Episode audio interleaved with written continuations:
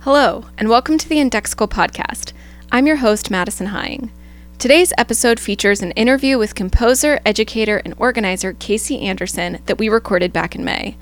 Casey and I discussed his approach to composition, his record label, A Wave Press, and his activities as an educator and concert organizer. Throughout the episode, you'll hear excerpts of Anderson's Ghosts performed by Bent Duo. As always, if you have thoughts about this episode, we'd love to hear from you. You can reach out on Facebook, Twitter, or Instagram. Our handle is at an index of music. Thanks for listening. Changes. Who writes? A white?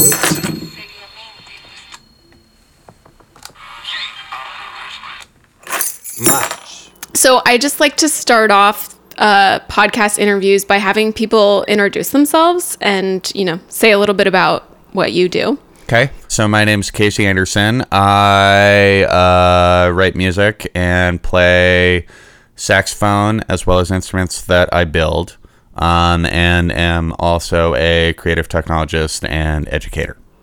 Great. Yeah, one of the reasons why I am particularly excited to talk to you is that you just do a lot of stuff. And one of the big questions I have for you is like, do you ever sleep? Who knows? Because you really sold yourself short there. You also are really involved with programming. You have run kind of a record label. You do workshops for people. You do all sorts of cool stuff, um, and are also just super active in the general experimental music scene. So yeah, do you sleep ever? I mean, I like doing lots of different things, um, and I've always had like multiple interests. Uh, I mean, for me, like the model was always, even though I've always been a musician, was always like uh, kind of studio art practitioners who seemed to like it seemed i mean i don't know exactly when i started like kind of thinking in these terms but at some point like i grew up going to like um, art museums with my family. And so in particularly like as someone who's from minnesota like the walker art museum is like an incredibly rich resource right, Right. um, and at a certain point like it became apparent that like if you just called yourself an artist like the collection of different things that could fall under your art practice was so much larger than if you called yourself a musician. And so to me, like that just seemed to kind of not to say like, oh, I need to like self identify as an artist, but it's more like, well, cool. Like with a small change in terminology here, it's actually not so unusual to have like kind of a wide ranging practice. Yeah. Um, and a lot of the people who really had a big impact on me, either when I was a student or just like in terms of the kind of work they did, were people who had this in common. You know, their practice involved like five or so things. Often one of those things involved curation, and often one of those things had some sort of a community orientation, whether that was like the curation project or not.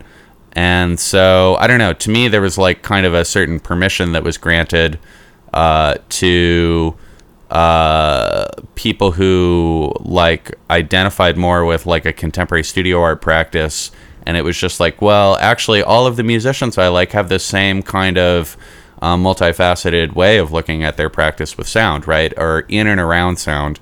Um, and that's kind of what was always interesting to me about uh, being uh, like not just a musician, but like I guess like an auteur, you know, musician or something like that. Sure. And so it was sort of in school that you is that when you started to think of yourself as an artist more broadly? Yeah, definitely. Because like I've always been interested in being a teacher, and like music was always the thing that I was interested in teaching. It's it's just kind of a combination. I guess I don't know. Maybe a better way to explain it is like I'm very stubborn, and like my kind of like knee jerk reaction to a lot of situations is like forget all this. I'll just do it my own way. Yeah. Um, and so like that's that's really what radiates out of like a lot of what I do.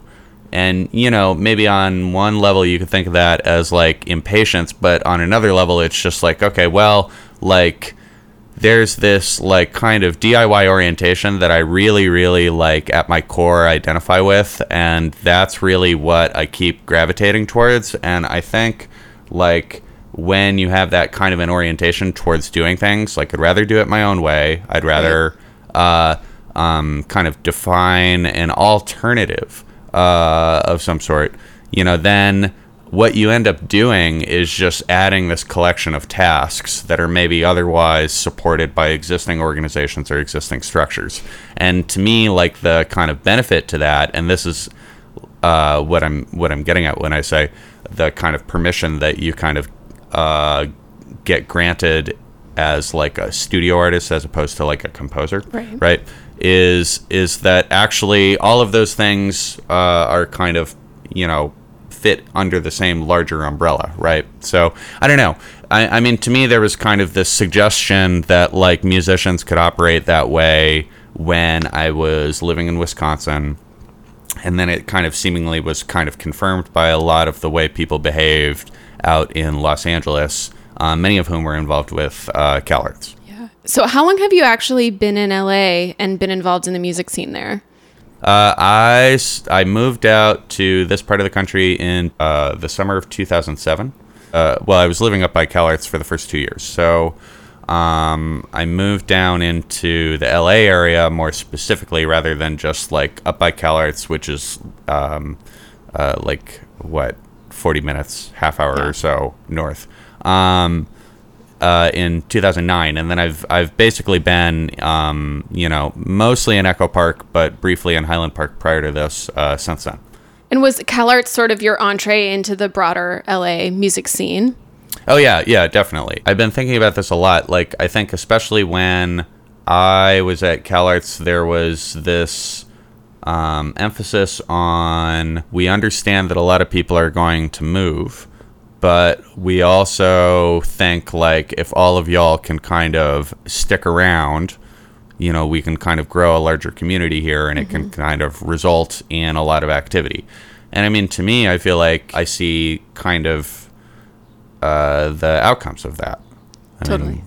so, for whatever weird reason, that just seems part of how people do things in like Southern California, or how at least that's always been my impression. Like, it's just like, well, if you're interested in experimental music and like non standard sound practices, or doing more than simply like the most conventional way of being like a composer, um, you know, you're going to invariably start your own band. You might start your own note, you know, you might have some part of your practice that involves your own version of notation, whatever that might mean.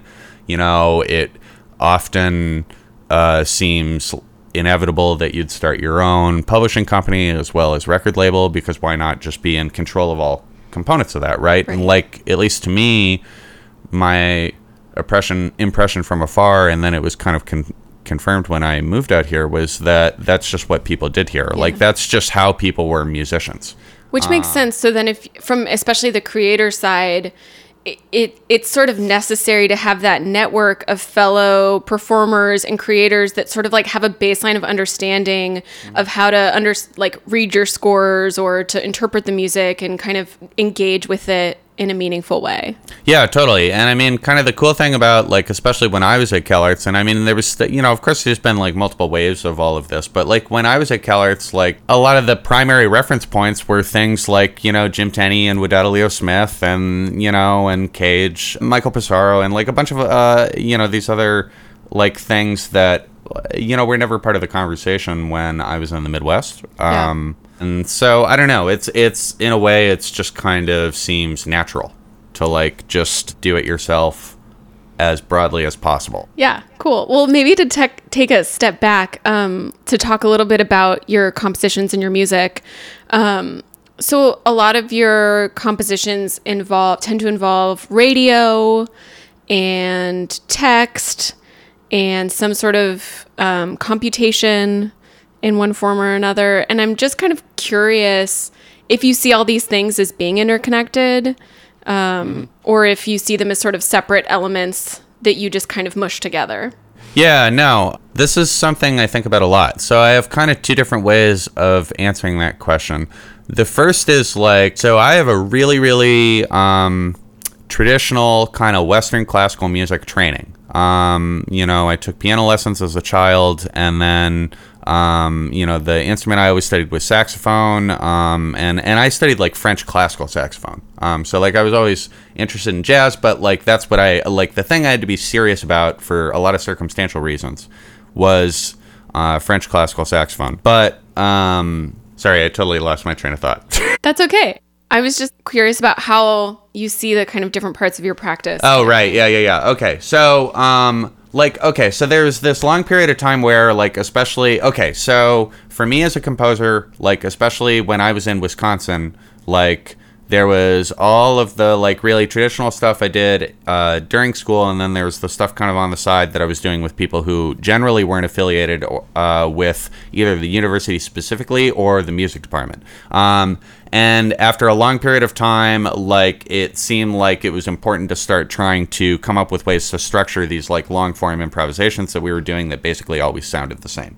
And so I kind of like backed into this point of like I guess I need to learn how to structure these things. I guess that's composition. You know, I guess I should actually study composition. And I like uh, studied with this guy who regularly told me that not a note worth of worthwhile music has been written since like 1975. I think was his Oof. cutoff year. Yeah, yeah, yeah. I guess So- it could have been earlier, but still. yeah, totally. Well, and it was weird because he'd like his like rebellious students, and like somehow I fit into this because I was like interested in fashionable noise, which is how he referred to it. okay. But his rebellious students were like, "Oh, well, you remind me of Frank Zappa," and you'd be like, "Oh, that's cool. I like Frank Zappa," and then you'd be like, "Oh, wait, he means that as an uh, insult." Um, anyways, uh, like to me, you know, the things that eventually became a little bit. Um, limiting about like conventional notation are like uh, a good way to describe kind of how I think of all these different things I do having similarities. Like, you know, I still find the idea of sitting in an like in the audience for like a, uh, the performance of a piece that's fully notated to be incredibly boring. Like I know exactly what that's going to be like. Yeah. Like so, like you know, maybe window of difference is like pretty small, right? But wh- like you know, with these uh, text-based practices where you're kind of describing things that people can do and the way they relate to each other, you know, then all of a sudden, like there's all these different interesting possibilities. Um, you know, uh, here's the specific collection of, of these people and they all do things differently, right? You know, language is like incredibly important. You know, you're just describing an action. Um, and so the way people interpret that is is also like a component of a particular performance. So, you know, it, it's exciting to go to every performance, especially as the composer, because it's like I can't I can I can maybe imagine how these different people are going to kind of make all of this happen, but like the real pleasure is going to be seeing all of those differences manifest themselves, right? Um, and to me, actually, like the radio is a good example of that. You know, you can think about things like on a kind of different level of resolution. And so we say, like, okay, um, I know that there are these kinds of changes and there are these kinds of possibilities, and this is the category of sounds that I'm like laying out. And the radio really embodies that nicely. Like, especially the radios that I have um, have like a mechanical tuning wheel. So, like, I know exactly how to make a change, but I don't know exactly what that change is going to result in right. but I do know that there's a fixed amount of categories of sound that the radio does, um, and I like all of those. And the performance practice of using a radio is always going to, you know, depend on whether we get like music, talking, noises, or nothing. Um, and so, like to me, like that's the kind of structure that I think is interesting as like a sound structure. Yeah. Um, and then if you like, so that's the maybe how the instrument operates. But then if you kind of make these other relationships between how an individual person kind of deals with that level of instability, you know, then it kind of balloons out. And so to me, there's like lots of different ways to take that kind of, uh, um, I don't know, parametric maybe like approach to um, sound making with these. That's exactly of- how I thought about it. Like, oh, that gives you like a nice kind of limited set of parameters that you can Yeah. kind of deal with. Totally. That's exactly how I think about it. And I mean, you know, to me, it's like, I mean, in a certain way, you could think about it as as like a kind of constraint based kind of composition practice. But like I think I think notation has like a finer level of kind of constraints than something like this does. So to me, it's really just a question of like difference in resolution. You know, sure. how precise are the instructions that people give? Like, or excuse me, that people are given, right? Like to right. me, like their you know, conventional notation is is you know included in that, right? But like I think it's a little bit more interesting to invite other people into some sort of a more collaborative relationship with whatever they're trying to do. Um, totally. You know, like what would so and so do, and how is that different than how I'd do it? Like that's mm. super interesting to me.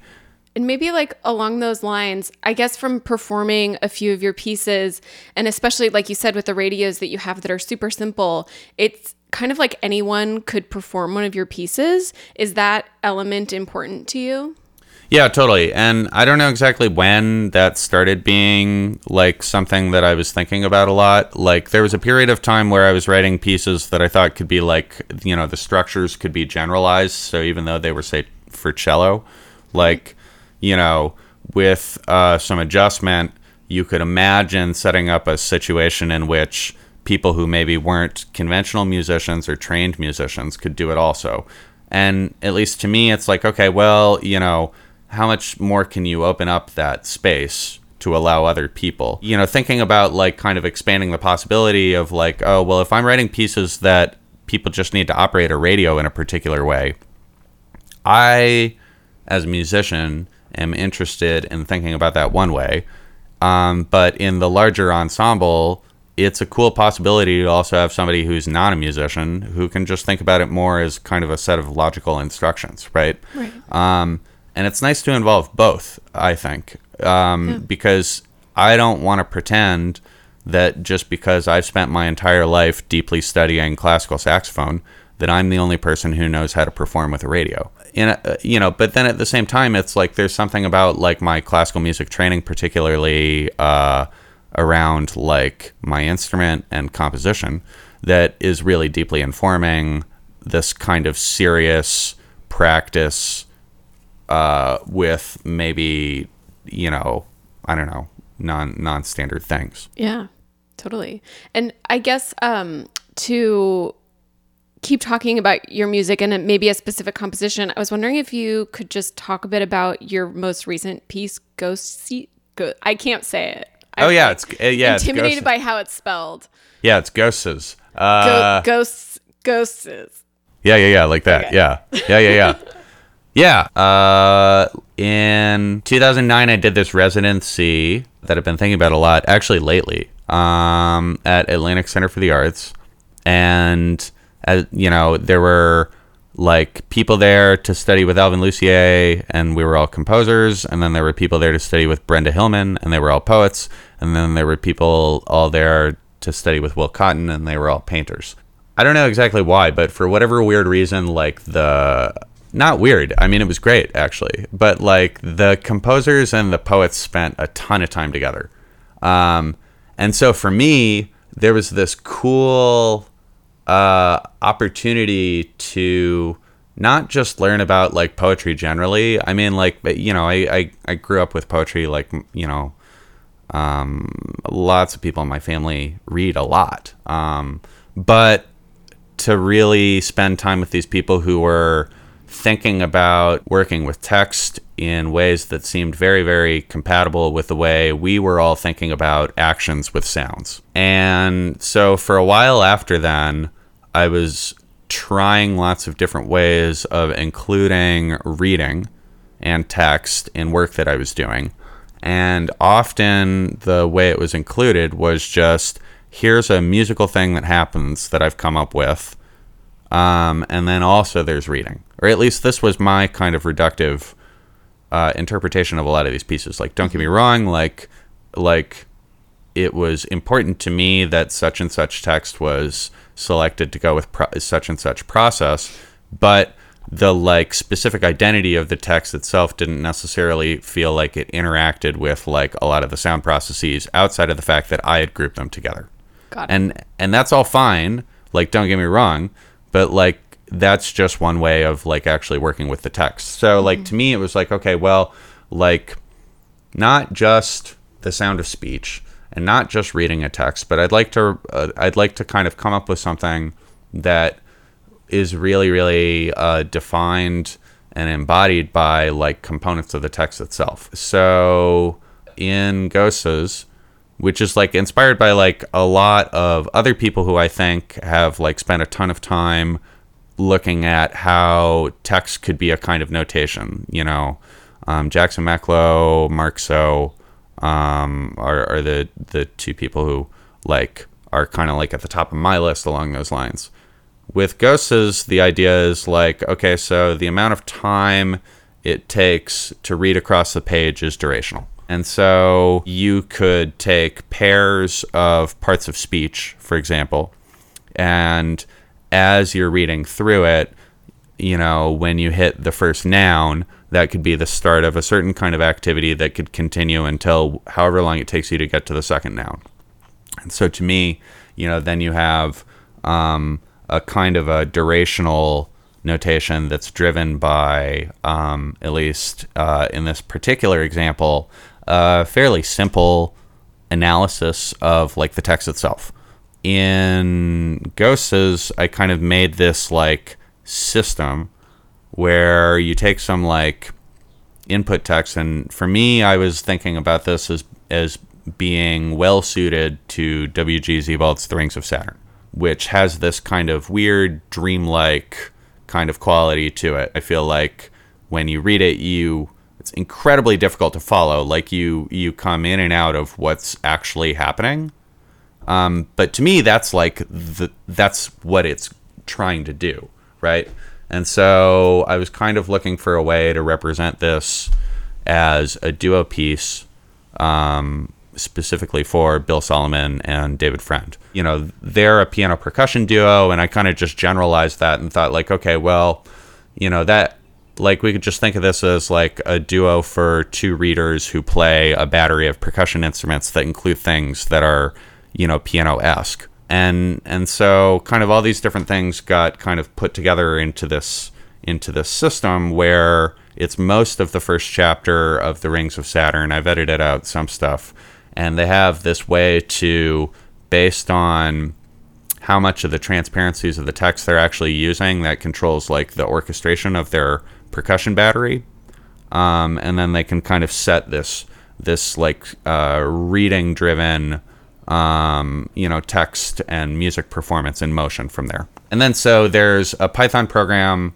uh, that makes the score. So it yeah, it just combines all those things of text and computation and radio and yeah, totally. Going back to like the question you were you were asking earlier, like you know, this piece is a good example. When I studied with Mark Trayle, like we talked a lot about like cuz like Mark Trayle or like actually most of the people that I feel like I spent a lot of time with, especially during grad school, did like lots of different things. And like Trayle's whole thing was like, well, over time all of those things will invariably just blend together somehow, right? Right. And and I mean to a degree I've found that at least in some projects, and Ghostas is kind of a good example, like that that does in fact happen. I mean, I didn't set out to be like, oh, this is gonna take like all of the things that I've kind of been thinking about in like the last couple of years and like put them together. Yeah. And does computation, um, in this case or in other cases, play a similar role as giving a sort of instructional score to performers? That it's sort of Yeah, I mean, you know, it's all just like I mean, I feel like it's like you just decide like how like what's the range of possible outcomes for like some indeterminate structure and like you know um I don't know. I think people are always going to be like you know most indeterminate like in a good way. Um and so that's like kind of one kind, right? But then like there are some of these other kinds that can be a little bit more brute force, right? And especially if you're someone like me, like you know the the programs that I'm writing are not necessarily like sophisticated, and that's really not the point. It's just more that it's um, another structured, indeterminate element that can be uh, wielded uh, like you know with with people. yeah.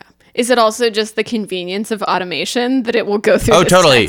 Oh, yeah, you? totally. No, no, no. The primary thing with the whole Ghostas idea was like, okay, well, um, I don't want to do this manually. Like, I have, uh, it's like 14 pages the way I typeset it from the source, and then there's like seven different transparencies of each of those. Per each page, there's like eight pages of things, and seven of them are transparencies, and one is just like a normal piece of paper.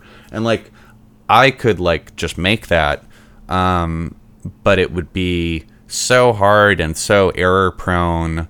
Um, and one of the benefits of the way I've done it this way, and this is one thing that's always appealed to me about using, um, you know, uh, computation this way, is um, there was always this possibility when I was talking to Bento about this, where it was like, well, I specifically thought about it in response to this particular part of the Sebald. However, I have written the software in a way where if y'all had a different text, we could make uh, like an alternate version of uh, Ghostas that's, you know, maybe whatever Bill and David think is like a text that's well suited to that kind of a transformation. Interesting. So it's not t- dependent on the Sebald No, text. although I do like not necessarily forever. Like for me, like it always comes from that. But like, um, and I don't think I don't know if they have specific plans for something along these lines. But it's something we've always talked about. Where especially now because they've they've performed it quite a lot. Actually, it's amazing. The last time we specifically spoke about it, there was this question of like, well, exactly how hard would it be to make a different version of this piece that's just a different input text? And it's like, ah, finally, all that extra work I did is paying off right in this conversation, right? Like, you know, because to me, it's cool to be able to do that, but I was satisfied with just the Sebald. And like, I was imagining, oh, at some point it'd be cool to run the entire book through it. But it's a lot more exciting to hear Bill and David, especially after like two or however many years it's been, three, whatever, of like spending a ton of time of it, being like, oh, we actually have some other ideas for input text that we think are well suited. And it's like, oh my God, that's super exciting. Like, and then imagining how, like, how would that relate to like this, the Sebald version? And all of that becomes part of the larger project, right? Um, not just the way I've structured it, but also whatever they choose to include in that larger dialogue. I've got to say, I really don't think stuff like this happens as frequently with more conventional notations. So this is this is like exactly what I'm talking about is like exactly what I think is really exciting about doing things this way. right. That it invites interesting and new forms of collaboration. Yeah, yeah, totally, totally. And I mean, this piece is such a good example for me because, like, I think I wouldn't have written it without them. They're they're just perfect people to to be involved in this. I mean, to me, this was like a huge shift in my output. A lot of things that I was trying to do, I feel like I finally figured out how to do in this particular piece. Um, and I have other pieces that kind of follow a lot of that that I'm still like actively working on. It was kind of like a best case scenario. Was about more than a thorough. Of the inner, the human is suggested. Ceremonial, our finest is wearing as well. There was a formal. If we stand before the large are standing precisely. Who were present stood, and we believe that we see what they saw then.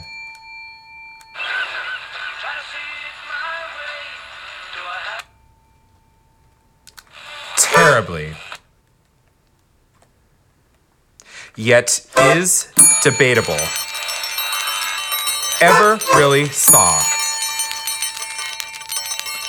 Then was least, making invisible.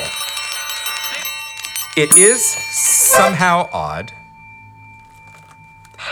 Are not looking is directed just past. Focus open anatomical, appalling physical, are reduced a schematic, human being such as envisaged, enthusiastic amateur, who was also, it is said, present, philosophical. Form one of the principle, Descartes, disregard is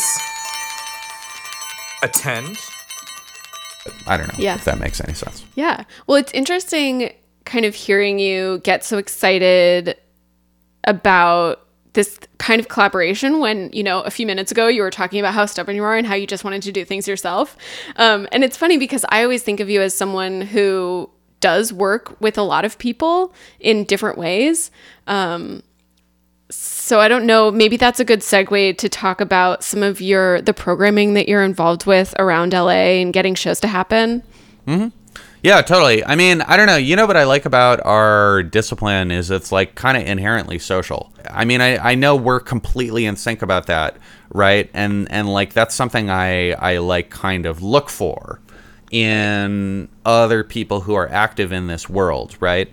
And so to me, like what uh, what's really exciting is kind of there's so much about the rehearsal process that I really love. I don't want to distill a particular performance only down to one and only one version because I, you know, like I think we're all going to do things differently and that's what's actually really exciting about all of this. Um, and more specifically, we can set up our own terms for, you know, what is music here? You know, how does notation work? How does this organization work? Um, you know, and you can just kind of radiate out from that. So I don't know. I mean, I guess to me it seems kind of natural if you're like saying, well, when I say composition, I mean X, Y, and Z. It's not too far of a stretch to say, well, sure, but when we do performances of my compositions, I also need A, B, and C, you know, and, and I understand that that's different, and this is why, right? And then to then take another step away and say, like, okay, well, like, what if we just had an organization that could just support things like, you know what I mean? Like, I don't know. So, so in a way, like, it feels like a pretty natural extension of the same kind of thinking. It's just you keep kind of going like, all right, fine. Well, I can't expect the orchestra to understand this, so fine. Let's set up our own orchestra, right? And then it's like, okay, well, I don't know. It's hard to find a place for our orchestra to play. So like, what if we had our own venue, you know, um, or our own concert series, or um, our own nonprofit, you know? Yeah. And so, but you work sort of um, cooperatively then with several, with other people and other organizations, venues to kind of get shows off the ground. And how does that typically work? Maybe a combination of do you tend to reach out to people to perform or do people reach out to you? How does it, how does it kind of work? It's changed a lot. The over the last two years, I feel like there's my own programming and then there's like external programming. And, you know, when I say external programming, that might mean something that I'm helping out with that is uh, under the name of like a different organization, or where uh, someone I maybe might not actually know is just kind of approaching, and they've heard like, oh, they can re- they can contact someone like me to try to find a show in LA. To me, like there used to be a period of time where I was spending more time uh, reaching out to people and asking them to participate uh, in things, and I still do that, but I also increasingly find myself um, providing a kind of space or opportunity either for artists who are new in town uh, or collaborators who are trying to do something different or people who are passing through. Um, and to me i think that's that's always felt really natural. Like even when i was back in wisconsin doing my undergrad like the shows i cared the most about were the shows that we put together at like uh, the local coffee shop that would allow us to do weird free jazz shows or the metal bar that would allow us to empty the room at the end of the night it always seemed like, oh, well, the way I'll do my work is I'll put together a show, I'll play one of the sets, and then I'll book like my friends and or other groups that I just love. Right. Um, and that's that'll be my preferred way to present not just my work, but also like work I care about. And the longer I did that, the more it just seemed to be natural to be like, okay, well, I'm not doing anything on such and such night. So, you know, I always want to go to shows. And to be totally honest, like, I'm in a, a situation that's quite convenient right now because it's not that hard for me to find somewhere to play or find somewhere for someone to play. And then it's just like fantastic. I mean, I can just go to one of these places I like going to. I can see live music. Sure, I have to set up some chairs and stuff like that, but that's easy. Sure. You Yeah. know, this is this is exactly how I want to spend my night, right? Yeah. Um, and I mean, to me, like, uh, I think there's always been this part of me that felt like all I want to do is go to shows. Like, I don't always need to perform, but if I could have my own venue and just control, you know, the range of stuff that performs there and then just give people space, like, you know, that's kind of what I do, I guess, in my music too. So it just feels kind of like a natural extension. yeah. How is everything that's going on with the coronavirus impacting this? Yeah, I don't know. That's good. Uh, or that's a good question, and and I mean, I'm I'm kind of it's it's something um, that I'm interested in talking about with a lot of people in in kind of like our world here. Um, well, first of all, for me as an individual, I really going back to what I was saying. Like my preferred way to spend a night doesn't matter what night it is is to like either perform or host a show or just be in the audience like Right. show show anything right so i understand abstractly how generative that is to my own creative practice as well as like how valuable that is to my sanity like that's just what i like to do it's been such a long period of time since i i haven't not performed a formal show in this long in 10 years uh, I don't think. I mean, it's it's kind of crazy putting it in those terms, but like Yeah. since moving to LA, I literally cannot think of a time where I've gone even three months, two and a half months without attending a show, performing a show, or helping somebody else, you know, do a show, right? And it took a month to even realize how that extra infusion of energy just not coming in was not like feeding things that I normally rely on. And it still really kind of wears on me. Like, Yeah. I appreciate the supplemental steps that I think a lot of us are taking to, to, you know, kind of do events and stuff like that, but it's just, it's not quite the same. Right. So- like the live sc- streams don't really scratch that itch. No, and I think actually, really, probably the best thing we can all do is kind of just allow them to be different and then consider in the future when we're able to return to, you know, kind of our primary mode of programming, like, you know, is that an additional stream or does it give an extra layer of experience, et cetera, et cetera? Like, stuff like that is kind of exciting to me. But, Yeah. like, I'm really just counting the days that I can go back to, you know, having 20 people in a small basement space in Chinatown, you know, to kind of quietly and seriously listen to something or Yeah. same with coaxial. So, I don't know. And like I'm I'm glad that like the organizations I'm involved in can continue doing things. In the meantime, I just feel like we're just treading water. Um and you know, like I guess I had already made made peace with the idea that there would be no shows uh, for the entire summer. I'm still having a hard time wrapping my head around that continuing for the rest of the year, and then and I don't even know what to make of this, but I can think of some places where they're at least spitballing like, oh well, we wouldn't start doing public events until like March of 2021. Yeah. So the longer it takes, the the harder I have with it. Yeah. Because also a lot of my mu- a lot of my music is about like the live situation, anyways. So like if we can't even be in the same space, I I just had somebody who was emailing me about pieces that could be do- done of mine that are like able to be done distributed or via mm-hmm. Zoom, that cuts my up that cuts my like possible range of things I can send to people down substantially. It's totally Yeah. crazy. Yeah.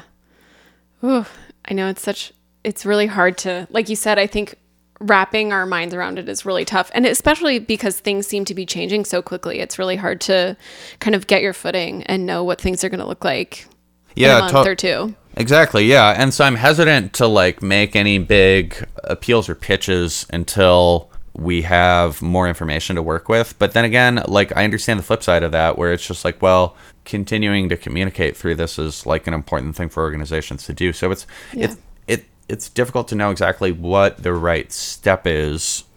You know, I think the the best thing that any of our organizations that we all you know work with or run or whatever can do is just try to think about like okay well how can we continue to serve our community given that like our avenues are are you know 100% different now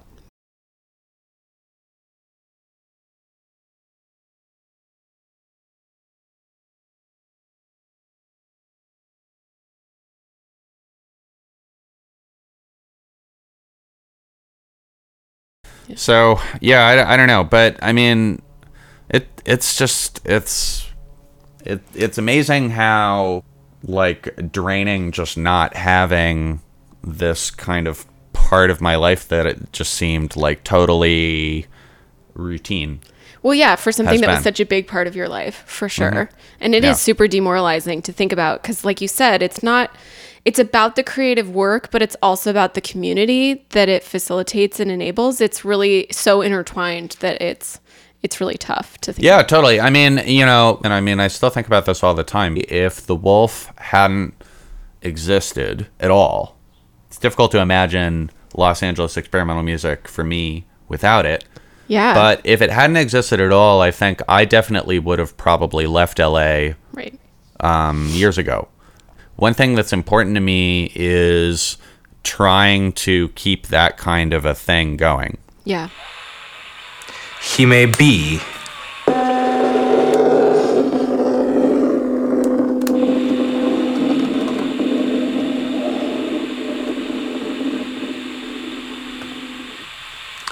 melancholy can throw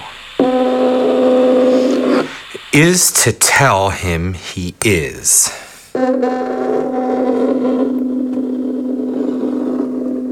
Scrutinizes that which escaped.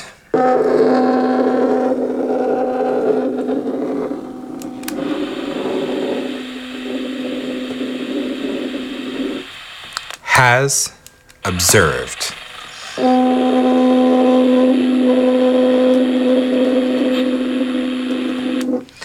He refers to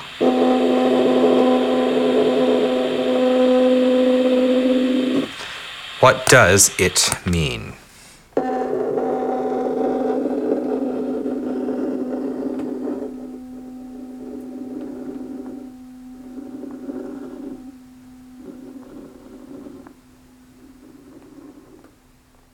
I do think it's kind of interesting, like you were saying at the outset, that there really is a lot of connection, um, at least, especially in terms of like kind of the internal impulses to do things um, around all the different activities that you're doing. And I wanted to spend a little time talking about your record label, A Wave Press.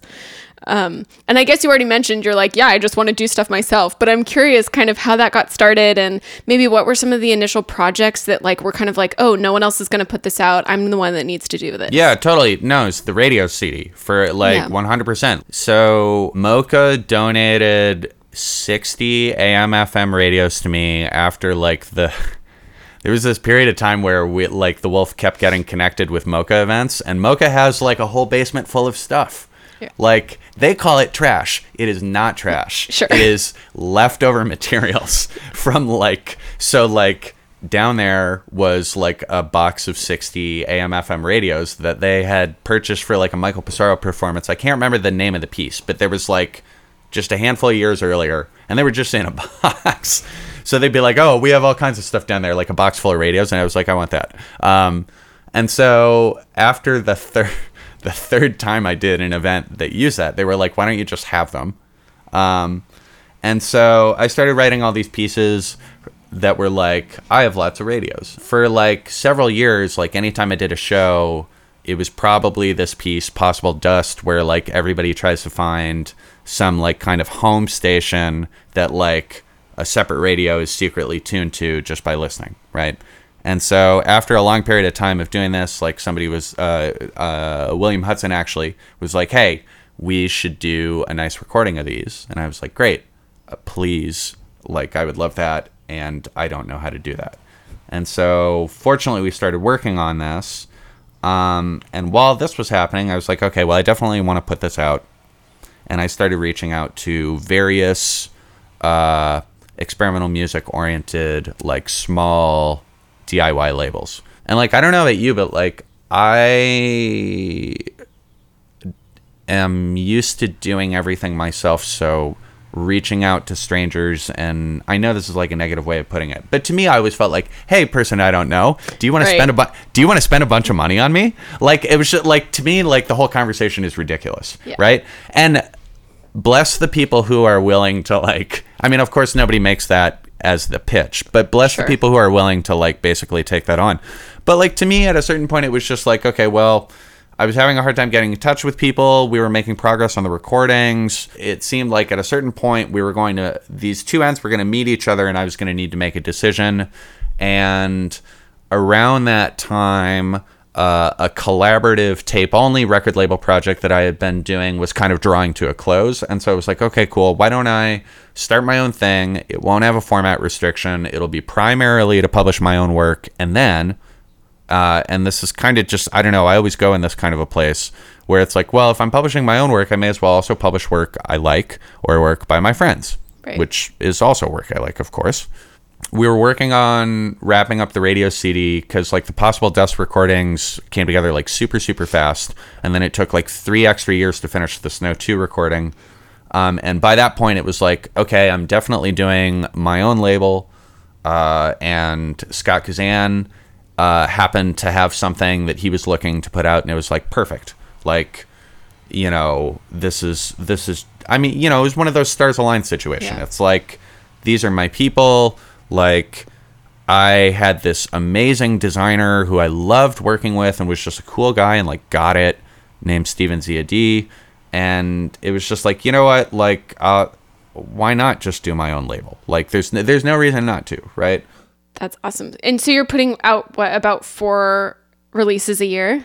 Yeah. So, and that's actually that's my like goal um kind of moving forward. Like I think I can do four physical releases a year. I try to let the decision for the physical releases be whatever suits the material the best. I haven't been in a situation where I've done four LPs in a year. Yeah. But I'm not saying like that would never happen. That would just depend on having four projects lined up in a year that all needed to be on that. LP. Anyways, um, I really love doing it. I've always wanted to publish stuff.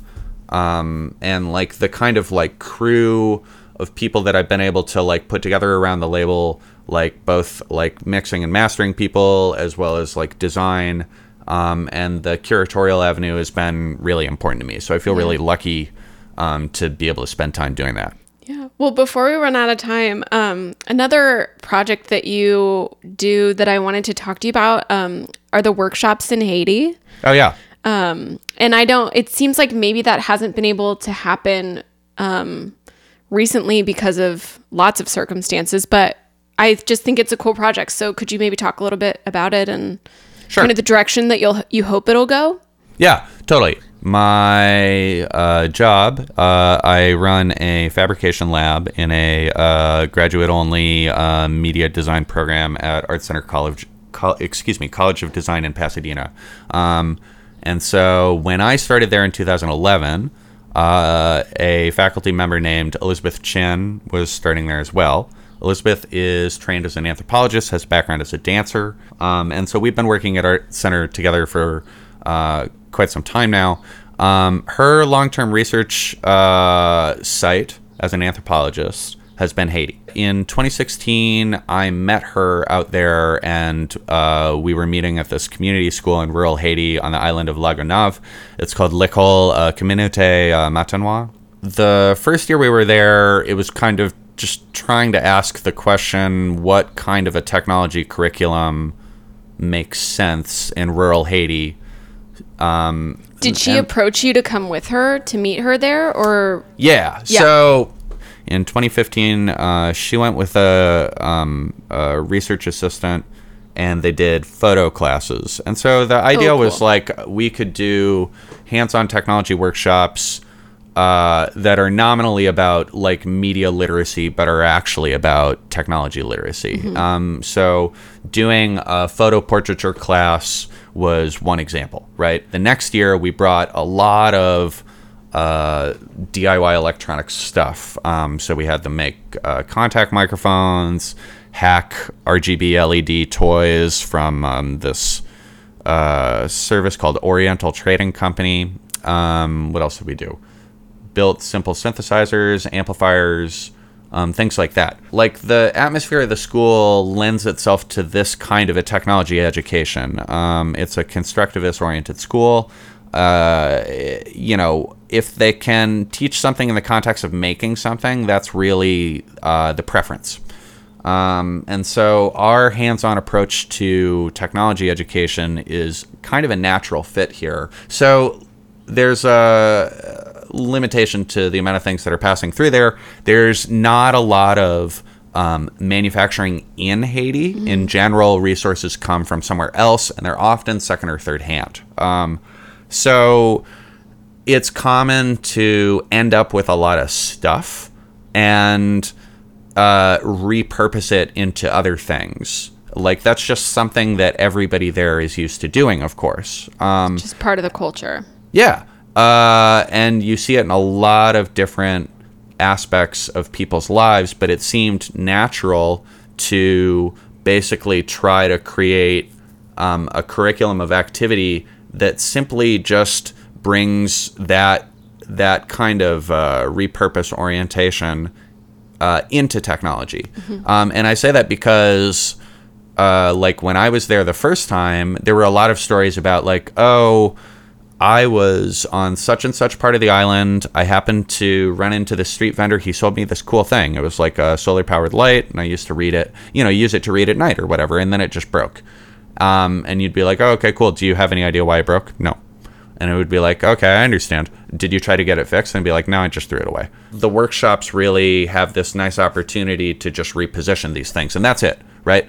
Um, and then the other really important component of this is we don't go over there going like, we're going to help you fix everything. Uh, we don't use any of that uh, terminology. It's really, really collaborative. So our our collaborators who are at the school right now their dream, and this is something that we're interested in supporting, is to have a community facing repair shop.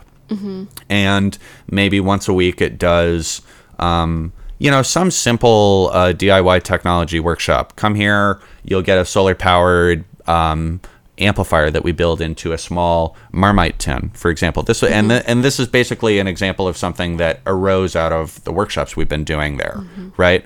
Um, so uh, that's kind of where it is right now. Is um, uh, dealing with the constraints of kind of getting materials. Like they're out of materials over there right now, um, and we can't send anything in. So one question is like in an extreme situation like right now, what what's the level of technology education that like could continue happening? Um, and then also the more important question is how long does it take a community facing electronics lab like th- something like this to be self sufficient? In other words, our our primary motivating question is how long does it take Elizabeth and I to become irrelevant to the day to day activities of the lab? And we think that's the real measure of success. And so with the Haiti project, um, you know, we have a lot of media and work that that we're processing right now. Um, uh, and we owe the school some archival lesson plans um, that'll be both in English and in Creole. Um, and so that's where our efforts are going to go. Cool. Um, and then I have a I have a digital only thing that A-Wave Press will put out in July that's related to the larger Haiti project. Sweet. Do you want to? Is it too soon to give it a little plug? No, I can talk about it. Uh, so I have a recording of uh, a uh, voodoo ceremony um, uh, that a friend of ours did. Uh, we'll do a digital only uh, release of that for the July Bandcamp Day, um, and that will fund our friend's son's college fund. Awesome. Yeah. Later medical. What we know That is 28. he attended Then outstanding. Just before returning, received, was. thus He was more engaging. profoundly human ever Was undertaken.